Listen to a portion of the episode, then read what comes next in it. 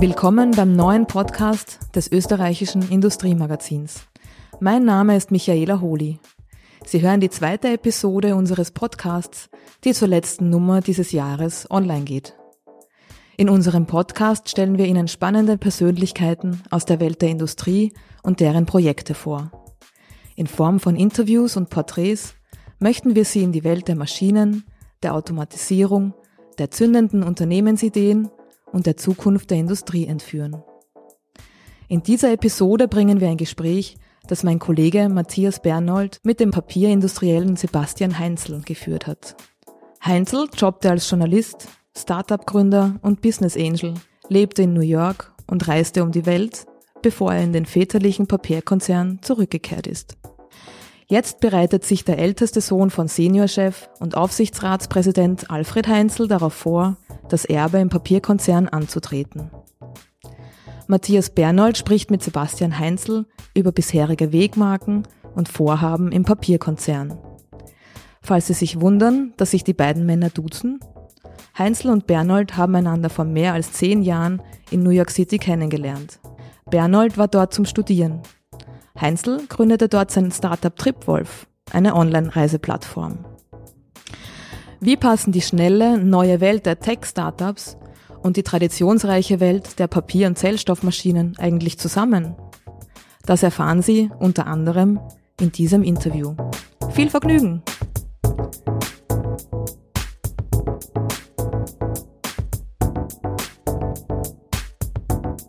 Lieber Sebastian, danke für die Zeit. Ich freue mich sehr, dass wir heute Gelegenheit haben zu plaudern. Danke, dass du da bist. Ich kann mich noch gut an unser erstes Gespräch vor zwölf Jahren erinnern, unser erstes Interview. Das war im Herbst 2007 im, in diesem Wohnbüro am Broadway in Soho. Da hat es eine Terrasse mit unzähligen Chickstummeln gegeben, einen Wurzeltisch, einen Baumstrunk, um Nägel einzuschlagen, wenn man sich abreagieren wollte. Und in diesem Wohn-Arbeits- Vergnügungsdomizil hat eine Handvoll junger Startup-Gründer gelebt und gewohnt und einer von denen, das warst du. Wie siehst du diese Zeit heute? Ja, damals habe ich mich voll ins Startup-Leben hineingeschmissen ähm, das war so ab 2007, wie du, wie du sagst. Ich bin ja selbst aus dem Journalismus gekommen und habe dann den, den Sprung in die Startup-Welt gewagt. Die Beschreibung stimmt, die Chick, das war nicht ich, aber alles andere ist eine akkurate Beschreibung. Da haben wir ähm, äh, Arbeiten und Nicht-Arbeiten ist eigentlich ineinander verschwommen. Wir haben da in einem Team im, aus einem aus New York heraus eben gleich mehrere Startups gestartet und war eine irrsinnig aufregende Zeit, äh, erstmals unternehmerisch tätig zu sein, mit allen Höhen, wo man glaubt, der Welt einen Haxen ausreißen zu können, mit allen Tiefen, wo man nicht weiß, wie man äh, als nächstes die Gehälter der ersten Mitarbeiter bezahlt. Also äh, tolle und prägende Zeit. Warum hast du eigentlich New York gewählt damals? Ich bin eigentlich ähm, als, als Journalist nach New York gekommen. Ich war damals äh, äh, USA-Korrespondent für Profil und es war immer schon mein Traum, in New York zu leben. Schon viel, viel früher ähm, als, als, ich glaube, als 20-Jähriger war ich mal in New York und ähm, haben mir, hab mir gedacht, da muss ich mal leben. Und mit Ende 20 habe ich es dann geschafft mit dem, mit dem Profiljob, habe aber dann in New York, ich war in Summe zweieinhalb Jahre dort, sozusagen die, die Pferde gewechselt und habe mich eben, wie gesagt, in das Unternehmer- und Startup-Leben hineingeschmissen. Das war gerade so der Beginn. Damals war das erste iPhone ist 2007 gekommen, äh, Facebook äh, ist gerade erst gewachsen. Das war so eine, eine, eine Wiederaufbruchstimmung, das erste Wiederaufkommen der, der, des, der Startups nach dem großen 2000er Crash war ja so eine Delle und so ab 2006, 2007 ist es wieder losgegangen und da waren wir und also meine direkten Freunde und Kollegen dort relativ äh, am Beginn dieser zwei zweiten großen Welle. Heute spricht ja jeder ähm, äh, von, von Startups, aber damals 2007 war das echte Aufbruchs- und Pionierstimmung. Kannst du vielleicht für uns beschreiben, was sich da damals in deinem Kopf abgespielt hat? Wie der Wunsch in dir entstanden ist, ja, ich möchte auch ein Startup gründen? Für mich war äh, mit Journalismus wahnsinnig äh, getaugt und Spaß gemacht, weil es de facto mein Job war, durch die Welt zu reisen, interessante Leute zu treffen, mit ihnen zu sprechen, jede Woche ein neues äh, Thema zu lernen. Aber irgendwann ist bei mir der Effekt eingetreten, dass ich das Gefühl hatte, ähm, ich bin als Journalist wie ein, äh, wie ein Schiedsrichter beim Fußballspiel. Das heißt, ich bin zwar sehr nah dran an der Action, aber trotzdem laufe ich daneben her und berichte nur darüber, was die anderen machen. Und irgendwann hat mich die Lust gepackt, selbst was zu tun. Und Technologie, Internet, Kommunikation, Medien war immer mein Thema und deswegen lag dieser Sprung nahe und es hat sich natürlich auch die, es, es mussten sich natürlich auch einige Dinge fügen, damit das so passiert ist. Aber meine Antennen waren sozusagen auf Empfang gestellt äh, für den Sprung ins Startup-Leben und das habe ich dann gemacht 2007. Wenn ich dich damals gefragt hätte, wo du dich in zehn Jahren siehst, was hättest du da gesagt? Ich glaube nicht, dass ich damals zehn Jahrespläne gemacht habe. Ähm, du spielst wahrscheinlich darauf an, ob ich mich in der Heinzel Group gesehen hätte. Wahrscheinlich hätte ich das nicht gesehen. Also da ist doch eine ganz schöne, ganz schöne Reise seither äh, hat sich ergeben. De facto ist es aber so, dass ich als, als Journalist schon sehr weit weg war vom Family Business, in dem ich heute bin. Weil natürlich ist Papier und Zellstoff, was wir heute, was ich heute mache, was ganz anderes als, als Internet. Aber trotzdem, Business ist Business, Unternehmertum ist Unternehmertum und eigentlich habe ich sozusagen im Startup-Leben die Begeisterung, äh, Blut geleckt und die Begeisterung dafür gewonnen, unternehmerisch tätig zu sein. Ich würde gern eine Anekdote verifizieren, auf die ich gestoßen bin in der Vorbereitung auf dieses Gespräch. Hm, das ist in einem Wirtschaftsmagazin gestanden, ich glaube im Trend. Ich lese einfach diese Anekdote vor. Sebastian Heinzel steckte noch mitten im Studium, da nahm ihn sein Vater Alfred mit auf einen Ausflug. Gemeinsam fuhren sie in die Steiermark zur Papierfabrik Pölls, begutachteten die Papiermaschinen und irgendwann fragte der Vater den Sohn, ob ihn das Geschäft, das er da sehe, interessiere. Und du wirst dann zitiert, ich habe damals, ohne lange zu überlegen, Nein gesagt. Das war wohl nicht sehr diplomatisch. Zitat Ende. Zwei Fragen dazu. Stimmt diese Anekdote erstens? Und zweite Frage, wie hat denn dein Vater darauf reagiert? Ähm, die Anekdote stimmt. Die einzige Ungenauheit hier ist äh, Zellstofffabrik. Damals hat man noch keine Papiermaschinen in, äh, in Pölz. Heute gibt es die schon. Aber damals hat er mich durch die Zellstofffabrik äh, äh, genommen, mir alles gezeigt. Und ich kann mich sogar erinnern, wir waren irgendwo oben auf einem, glaube ich, auf einem äh, Turm oben, als er mich das, oder auf einem äh, Geländer, äh, als er mich das gefragt hat und ich ihm relativ undiplomatisch gesagt habe, na, das ist eigentlich nicht meins. Und das war's dann äh, auch. Und damit war ich sozusagen eine, eine Weile lang, habe ich jetzt im Nachhinein das Gefühl, ziemlich außen vor und hatte damit aber auch die totale Freiheit, meine, meine äh, eigenen Pläne, in dem Fall eben Journalismus und so weiter zu verfolgen. Also ja, die Anekdote äh, stimmt. Was das in meinem Vater damals getan hat, weiß ich nicht. Jedenfalls, ich glaube jetzt im Nachhinein die, die Freiheit, die ich genossen habe, andere Sachen zu tun und auszuprobieren, ich glaube, das kommt mir im Nachhinein sehr zugute und ich bin eigentlich meinem Vater sehr dankbar, dass ich diese Freiheit immer genossen habe. Jetzt seid ihr ja drei Brüder. Und die Freiheit, die du genossen hast, die haben ja auch die anderen wahrgenommen. Aber inzwischen sind alle drei wieder im Konzern gelandet, oder? Genau, also es ist eigentlich, es gibt im Wesentlichen drei große, äh, drei Bereiche innerhalb der Heinzel-Welt, wenn ich so nennen darf. Äh, Papier und Zellstoff, äh, darum kümmere ich mich. Äh, mein Bruder Christoph kümmert sich um die Energiethemen. Wir haben einige Aktivitäten im Bereich erneuerbare Energie. Mein Bruder Matthias äh, um die Landwirtschaft, auch da haben wir äh, große landwirtschaftliche Betriebe. Und ähm, tatsächlich sind alle, sind wir alle drei eben heute aktiv. Mein Bruder Christoph äh, führt aber nach wie vor äh, sein Unternehmen, er hat eine, eine Filmagentur aufgebaut und, und Kreativagentur. Und ich würde eigentlich für uns alle drei sagen, dass wir diese Freiheit immer, immer genossen haben. Es ist eine, eine, auch ein bisschen eine untypische Geschichte, weil wir ja nicht aufgewachsen sind damit, dass es die Heinzel Group gibt. Die hat mein Vater ja erst in, ihrem, in ihrer heutigen Form ab dem Jahr 2000 aufgebaut. Da waren wir aber alle in unseren Zwanzigern oder der Matthias war noch äh, auch schon fast mit der Schule fertig. Aber wir sind eigentlich aufgewachsen mit meinem Vater als angestellter Manager und seine Unternehmerkarriere hat er erst relativ spät und dann mit umso höher, äh, umso höherer Geschwindigkeit begonnen. Und damit war das aber jetzt für uns nicht aufwachsend, nicht ein Thema, dass das hieß, wer von euch äh, macht mal eines, steigt mal eines Tages ins Family Business ein. Das war in unserer Jugend kein Thema, dadurch haben wir unsere eigenen Lebenswege verfolgt und sind ähm, jetzt dann auch aus alle drei eigentlich aus eigenem Antrieb sehr nahe herangekommen. Total interessant, was du da ansprichst.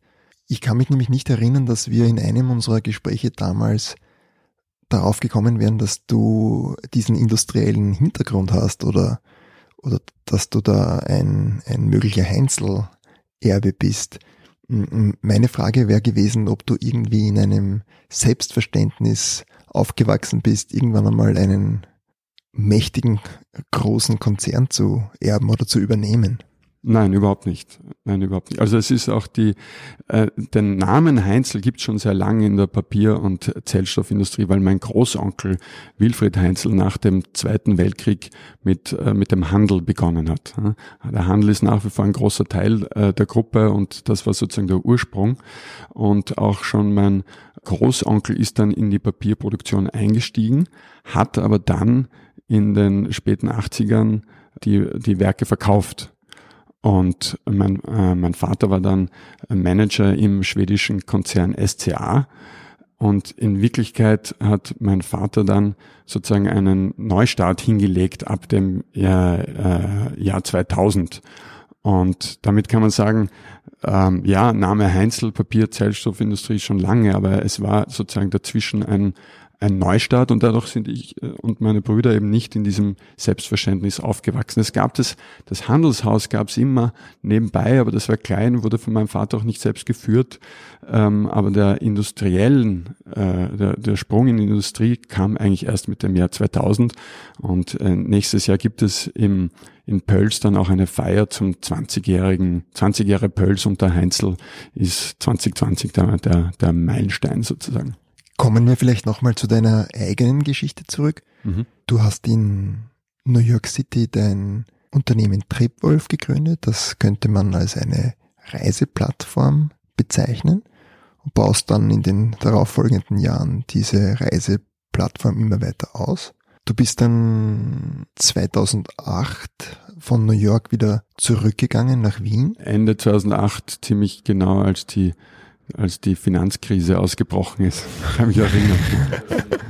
ähm, Im Jahr 2013 verkaufst du dir dann die Plattform an einen deutschen Verlag und im selben Jahr geht das, als Beobachter passiert das dann recht schnell, heuerst du dann auch wieder im Heinzel-Konzern an, ziehst dich also vollkommen aus dieser Startup-Welt zurück. Magst du uns vielleicht erzählen, was da in deinem, was da in dir vorgegangen ist und welche Wegpunkte dazu geführt haben, dass du letztlich dann wieder im Familienkonzern angedockt hast? Ähm, wie gesagt, von 2007 ab bis 2000, Anfang 2013 war ich voll im Start-up-Leben, habe Tripwolf selbst aufgebaut und geführt. Wie gesagt, eine äh, Online-Reiseplattform und dann eigentlich immer stärker Reise-Apps, Reiseführer-Apps. Und 2000, ich glaube, es war 2011, wo mein, mein Vater zuerst, zum ersten Mal die Fühler ausgestreckt hat äh, und äh, gefragt hat, ob ich mir das vorstellen könnte äh, nach meinem Tripwolf Exit. Es war immer geplant, dass Tripwolf verkauft wird, ist uns dann ja auch gelungen. Aber äh, seine Fühler ausgestreckt hat, ob ich mir dann vorstellen könnte, in die in die äh, Gruppe zu kommen. Was war das für eine Situation? Äh, der Erstkontakt war, dass mich ein Headhunter angerufen hat und gefragt hat, ob ich mir, dass da gerade eine Stelle in der Gruppe frei ist, ob ich mir das vorstellen könnte. Und ich bin da aus allen Wolken gefallen. Ich hatte nie darüber nachgedacht und dann auch sozusagen von einem Headhunter gefragt zu werden, war eine, war eine für mich sehr überraschende Situation. Ich habe dann auch zu diesem konkreten Job und Nein gesagt, äh, weil mich zum einen der konkrete Job nicht so gereizt hat und zum anderen nicht unbedingt mein Baby Tripwolf äh, zu einem erfolgreichen Ende führen wollte. Aber trotzdem hat eigentlich mit diesem Erstgespräch mit dem Headhunter meine mentale Reise zur, zur Entscheidung für die, fürs Family Business begonnen. Nochmals, weil ich diese Geschichte so lustig finde, dass dich dein Headhunter anruft, wie ist denn das genau passiert? Sind die auf dich gekommen, zufällige Namensgleichheit, Heinzel, und haben dich so kontaktiert oder hat der, dein Vater im Hintergrund die Fäden gezogen und das irgendwie über Bande gespielt? Ich wüsste jetzt gar nicht mehr genau, wie das zustande gekommen Also, dass das keine zufällige Namensgleichheit äh, ist, ist klar. Es haben alle gewusst, dass jetzt äh, äh, ich da äh, interviewt werde und das sozusagen der Aufsichtsrat war beauftragt, einen neuen CFO für die Heinzel Group zu finden. Und da gab es den Headhunter, der eben Kandidaten gescreent hat. Und wie ich genau auf der Kandidatenliste gelandet bin, ob mich da mein Vater drauf gesetzt hat oder ob wer anderes ein Aufsichtsrat gesagt hat, warum nicht auch den Sebastian interviewen? Und mein Vater gesagt hat, ja, gute Idee, warum nicht? Weiß ich jetzt äh, nicht. Im Nachhinein ist es, was eine sehr elegante Weise auch, weil damit ging es eigentlich um den Job, um die Rolle und es wurde nicht gleich zu einem wie soll man sagen, Familiengespräch, Vater-Sohn-Gespräch, sondern es hatte wirklich einen hohen Grad von Professionalismus und das finde ich, finde ich gut, auch wenn es ein sehr unüblicher Erstkontakt war in dem Sinn. Ja. Und was war zuerst da? Zuerst, war zuerst der Entschluss da, ich gehe wieder zurück in den Familienkonzern und verkaufe deswegen Triebwolf? Ja, das ging relativ parallel. So ein, so ein Verkauf eines Unternehmens geschieht ja nicht über Nacht, sondern da, das bahnt sich über Monate an. Und einer unserer Gesellschafter, wir hatten Investoren aus der deutschen äh, Medienszene, konkret Dieter von Holzbrink Medien, wollten eigentlich, dass ich mich eben dort weiter engagiere und haben mir einen tollen Job dort angeboten. Und es war aber dann tatsächlich einer, einer meiner ersten Mentoren im Startup-Leben, der mir dann, als ich hin und her überlegt habe, äh, dann den Satz gesagt hat, naja, sind wir uns ehrlich, äh, der hat mich gesitzt übrigens, oder ich habe ihn damals auch noch gesitzt, sind wir uns ehrlich, Herr Einzel, also entweder Sie machen was ganz anderes und werden Schriftsteller äh, oder, oder Maler, aber wenn Sie ins, äh, ins Geschäftsleben gehen, wenn Sie ins Business gehen, dann machen Sie doch, arbeiten Sie doch für sich und nicht für jemanden anderen. Und das war so der Klick, der Klick-Moment, wo ich gesagt habe, ja, stimmt eigentlich. Ja. Hat das an deinem Selbstverständnis etwas geändert? Zuerst bist du ein Startup-Unternehmer, hast alles unter Kontrolle, bis in jedes Detail und dann auf einmal trittst du ein in so ein Konzerngefüge, wo ganz viele Rädchen ineinander greifen, wo man Teil eines viel größeren Ganzen ist. Ich glaube, was was für, für mich sicher gut äh, war, ist, dass ich mit dieser Tripwolf-Geschichte sehr stark das Selbstbewusstsein entwickeln konnte, dass ich das prinzipiell kann und dass ich und dass ich das außen bewiesen habe. Ich glaube, der zweite Vorteil, den ich sowohl, den ich aus dem Startup-Leben gewonnen habe, man hat automatisch einen totalen 360-Grad-Blick. Man muss ja alles machen, vom Investoren gewinnen, dafür schauen, dass am Häusl genug Klopapier für die Mitarbeiter ist und Finanzierungen auftreiben, den Verkauf, die ersten äh, Verkäufe selbst machen. Also man hat alles mal gemacht im, im Rahmen eines Startup-Lebens. Und, und ich glaube, dieser 360-Grad-Blick hilft mir heute sehr. Ähm, natürlich habe ich dann sozusagen äh, umlernen müssen, weil das macht einen Riesenunterschied, ob man äh, im Startup-Leben zuerst ein Vier-Mann-Team und dann ein 20-Mann-Team führt und man aber eigentlich jeden Gedanken, jeden Idee ziemlich schnell auf die Straße bringen kann, ausprobieren kann, wieder verwerfen kann. Und während das in einem größeren Unternehmen, der, der Handel ist jetzt nicht der, der größte Teilbereich der, der, der, der Heinzel Group. Also hier in der Heinzel Sales äh, haben wir insgesamt 150 Leute, aber das ist trotzdem eine andere, eine andere äh, Dimension, ähm, wo man, wo ich schon erst lernen musste, wie bin ich da effektiv, wie kann ich Dinge umsetzen. Du hast ja begonnen in der Abteilung für strategische Planung im Heinzel-Konzern. Heißt irgendwie, heißt irgendwie anders, aber ja. sinngemäß ist das so und hast dann parallel zur Arbeit auch noch einen Executive MBA absolviert? Genau. Also vereinfacht gesagt bin ich zwei, Ende 2013 äh, eingestiegen und habe das Jahr 2014 damit äh, verbracht, mir eigentlich mal äh, eigentlich die Gruppe viel sehr genauer kennenzulernen. Äh, es sind sieben Gruppenunternehmen. Ich habe in allen davon ein bisschen Zeit verbracht, an konkreten Projekten mitgearbeitet und parallel dazu ein Executive MBA in, in, bei Insert in großteils in, in Frankreich gemacht. Und warum habe ich das Executive MBA gemacht? Ich habe eigentlich Volkswirtschaft und Politikwissenschaft studiert und war dann Journalist. Das heißt, ich habe eigentlich BWL, Management, sowas in der Art nie äh, gelernt. Mir viel davon selbst angeeignet, aber äh, im, im Rahmen des Startup-Lebens. Aber ich dachte mir, ich brauche ein, ein bisschen Basics, schadet nicht. Und Außerdem äh, war das super auch fürs, fürs, fürs Netzwerk, die Leute, die man dort kennenlernt. Und bin dann sozusagen, das war das Jahr 2014 und stand dann vor der, vor der Entscheidung und auch wieder Freiheit, wo genau äh, werde ich aktiv innerhalb der Gruppe und habe mich dann eben für die Heinzel Sales, für den internationalen Handel, das ist das eben das Vertriebsnetzwerk der Heinzel Group. Wir verkaufen ja nicht nur das, was unsere eigenen vier Werke produzieren, sondern wir verkaufen sogar noch viel mehr für Partner aus aller Welt. Und äh, dafür habe ich mich begeistert und bin da zunächst in den, in den äh, Vorstand gegangen mit dem Auftrag, das Lateinamerika-Geschäft aufzubauen und bin dann 2017 zum CEO der Heinzel Sales geworden. Warum das? Ich hätte auch in eine, in eine der, der äh, Fabriken nach Lackirchen, nach Pölz äh, gehen können. Mich hat aber immer der internationale äh, Aspekt sehr äh, gereizt. Und wenn es im Nachhinein einen roten Faden gibt, dann ist es für mich sicher das globale, das Reisen, das internationale, ob das als äh, Journalist und äh, Auslandskorrespondent war, ob das beim Aufbau einer internationalen Reiseplattform ist oder ob das jetzt im globalen Papierhandel äh, und Zellstoffhandel ist, wo ich von, von Brasilien bis Kuala Lumpur, von äh, Vancouver bis äh, Neu-Delhi unterwegs bin. Umsatzmäßig ist ja der Handel auch extrem stark im Konzern, oder?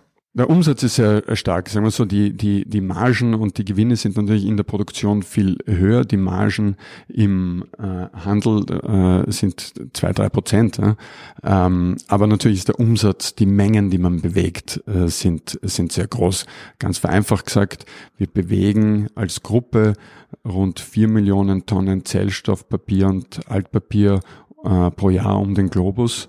Und davon kommt ein bisschen mehr als ein Drittel aus unseren aus unserer eigenen Produktion, aber zwei Drittel von Partnern für Partner. Und das ist diese, wie soll man, dieser Handelaspekt oder die, die, das, die, die, das Handelsgehen, das wir irgendwie in der, in der Heinzel Group haben.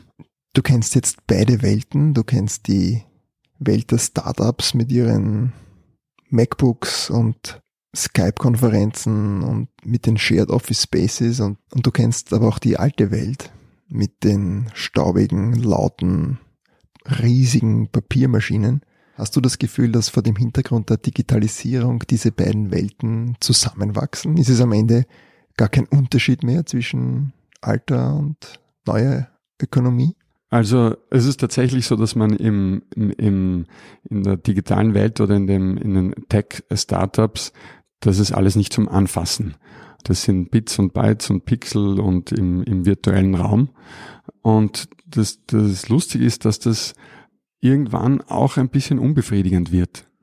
Das, so ist es nicht nur mir gegangen, sondern auch ein paar von meinen damaligen äh, Mitgründern und äh, Kollegen, die dann irgendwann gesagt haben, so, nach ein paar Jahren eigentlich wäre es auch gut, mal was zum Anfassen zu machen, was zu produzieren oder so. Und das ist auch das, was mich jetzt äh, in der, in, im Papier- und Zellstoff-Business so fasziniert. Das ist so ein Grundgut, das ist so bodennah. Ja. Wir sind dauernd von Papier umgeben. Hier liegt eine Serviette auf dem Tisch, hier klebt ein äh, Label auf der, auf der Mineralwasserflasche, hier hängt ein Flipchart an der Wand. Äh, draußen stehen die, die, die ver, ver, verpackten Schachteln. Also wir sind eigentlich von einem Produkt, um, dauernd von diesem Produkt umgeben. Die ganze Welt braucht es.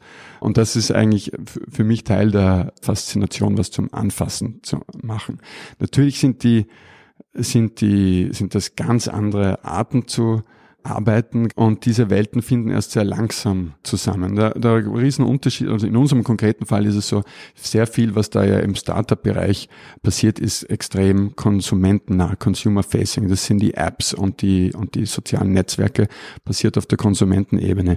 Wir in der Heinzel Group sind relativ weit weg vom Konsumenten. Wir, wir fangen am Anfang an beim Baum und dann beim Zellstoff und dann beim Papier, das wir in Riesenrollen an unseren Kunden verkaufen und unser Kunde macht dann erst die Verpackung draus und der Kunde unseres Kunden ist dann erst der, der, der Procter Gamble oder der, äh, der, die Handelskette und dann erst der Kunde, der, der Kunde des Kunden des Kunden des Kunden ist der Endkonsument. Das heißt, wir sind ein bisschen weit weg. Und die digitale Revolution findet stärker an der Konsumentenseite statt. Ich sehe aber jetzt nach doch einigen Jahren, dass jetzt die, die, die Welten sich näher kommen, weil auch B2B-Startups von Industrie 4.0 bis zu äh, bessere Effizienzsteigerungen in den Fabriken durch Einsatz von Artificial Intelligence und so, sowas kommt jetzt erst. Ne?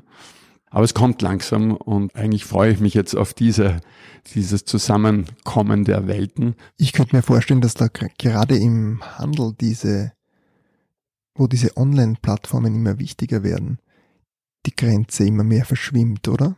Ja, aber wie, wie gesagt, in, in der B2B-Welt noch gar nicht so stark angekommen.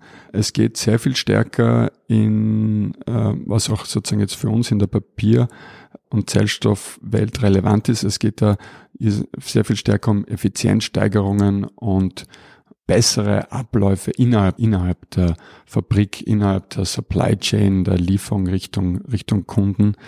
Ein Grund, eine Grundkonstante in der Zellstoffpapierindustrie ist, man, man will so ein, ein Zellstoffwerk oder ein Papier, eine Papiermaschine am liebsten nonstop laufen, am liebsten 365 äh, Tage im Jahr, 24 Stunden am Tag, weil, äh, weil das Stehenbleiben und Wiederanfahren Verluste bedeutet, Effizienzverluste bedeutet. Ne? Und da kann Technologie viel helfen mit äh, Predictive Maintenance, sozusagen vorausschauende Wartung, dass so, ein, dass so eine, eine Maschine oder ein Werk in Zukunft vielleicht noch länger äh, läuft, ohne dass Sachen kaputt gehen, ganz salopp gesagt. Ne?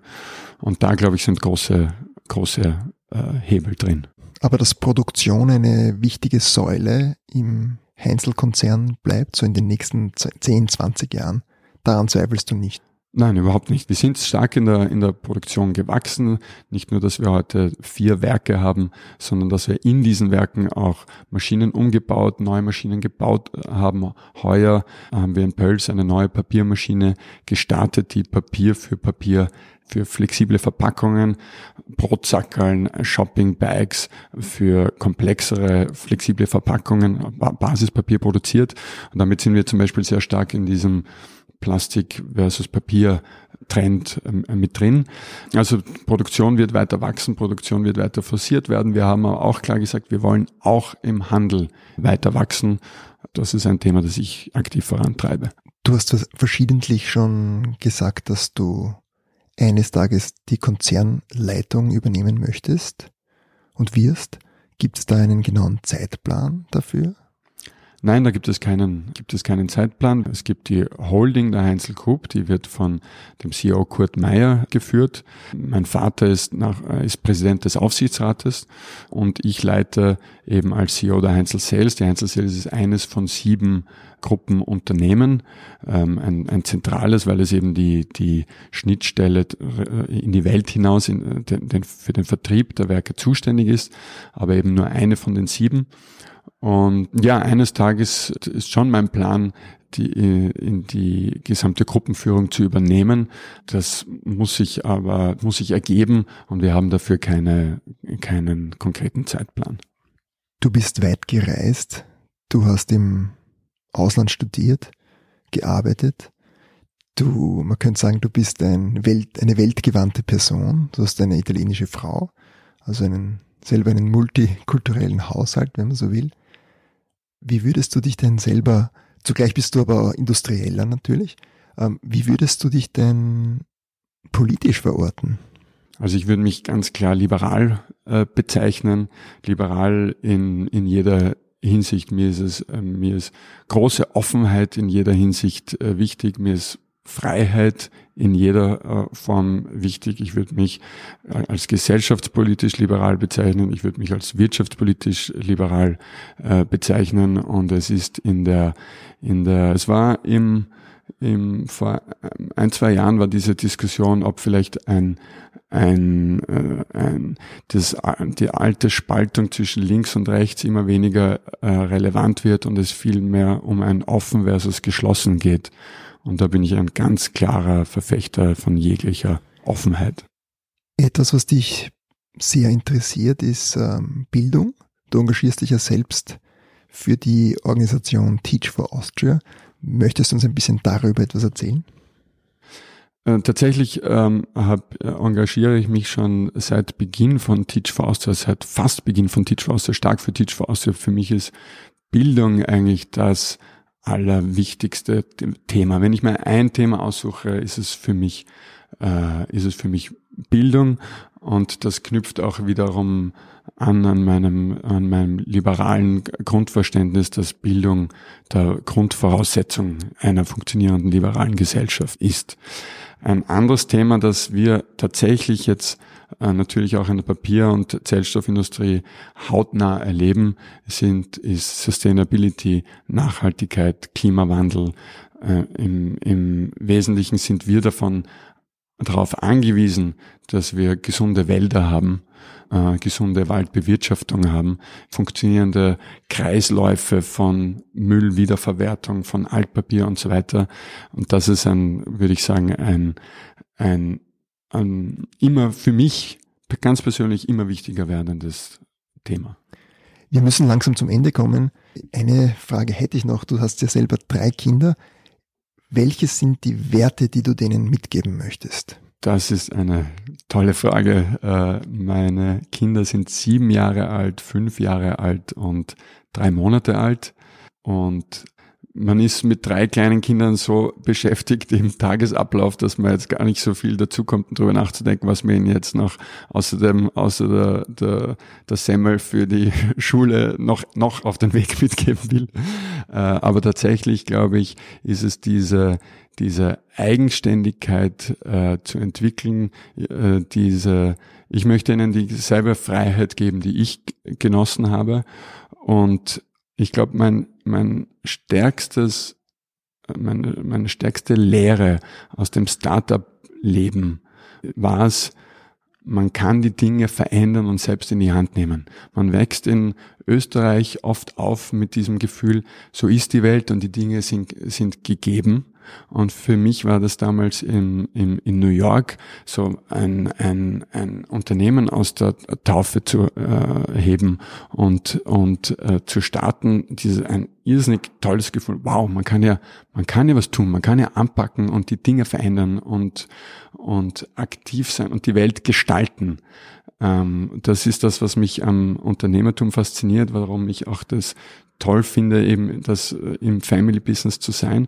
Und ich hätte gern, das, das würde ich auch gern meinen Kindern mitgeben, dieses Gefühl, man kann gestalten, es ist nicht alles, man muss es nicht so nehmen, wie es ist, sondern es liegt an uns selbst, die Dinge zu ändern. Das würde ich gern den, den meinen Kindern mitgeben. Was für ein schönes Schlusswort. Ich sage Dankeschön. Danke.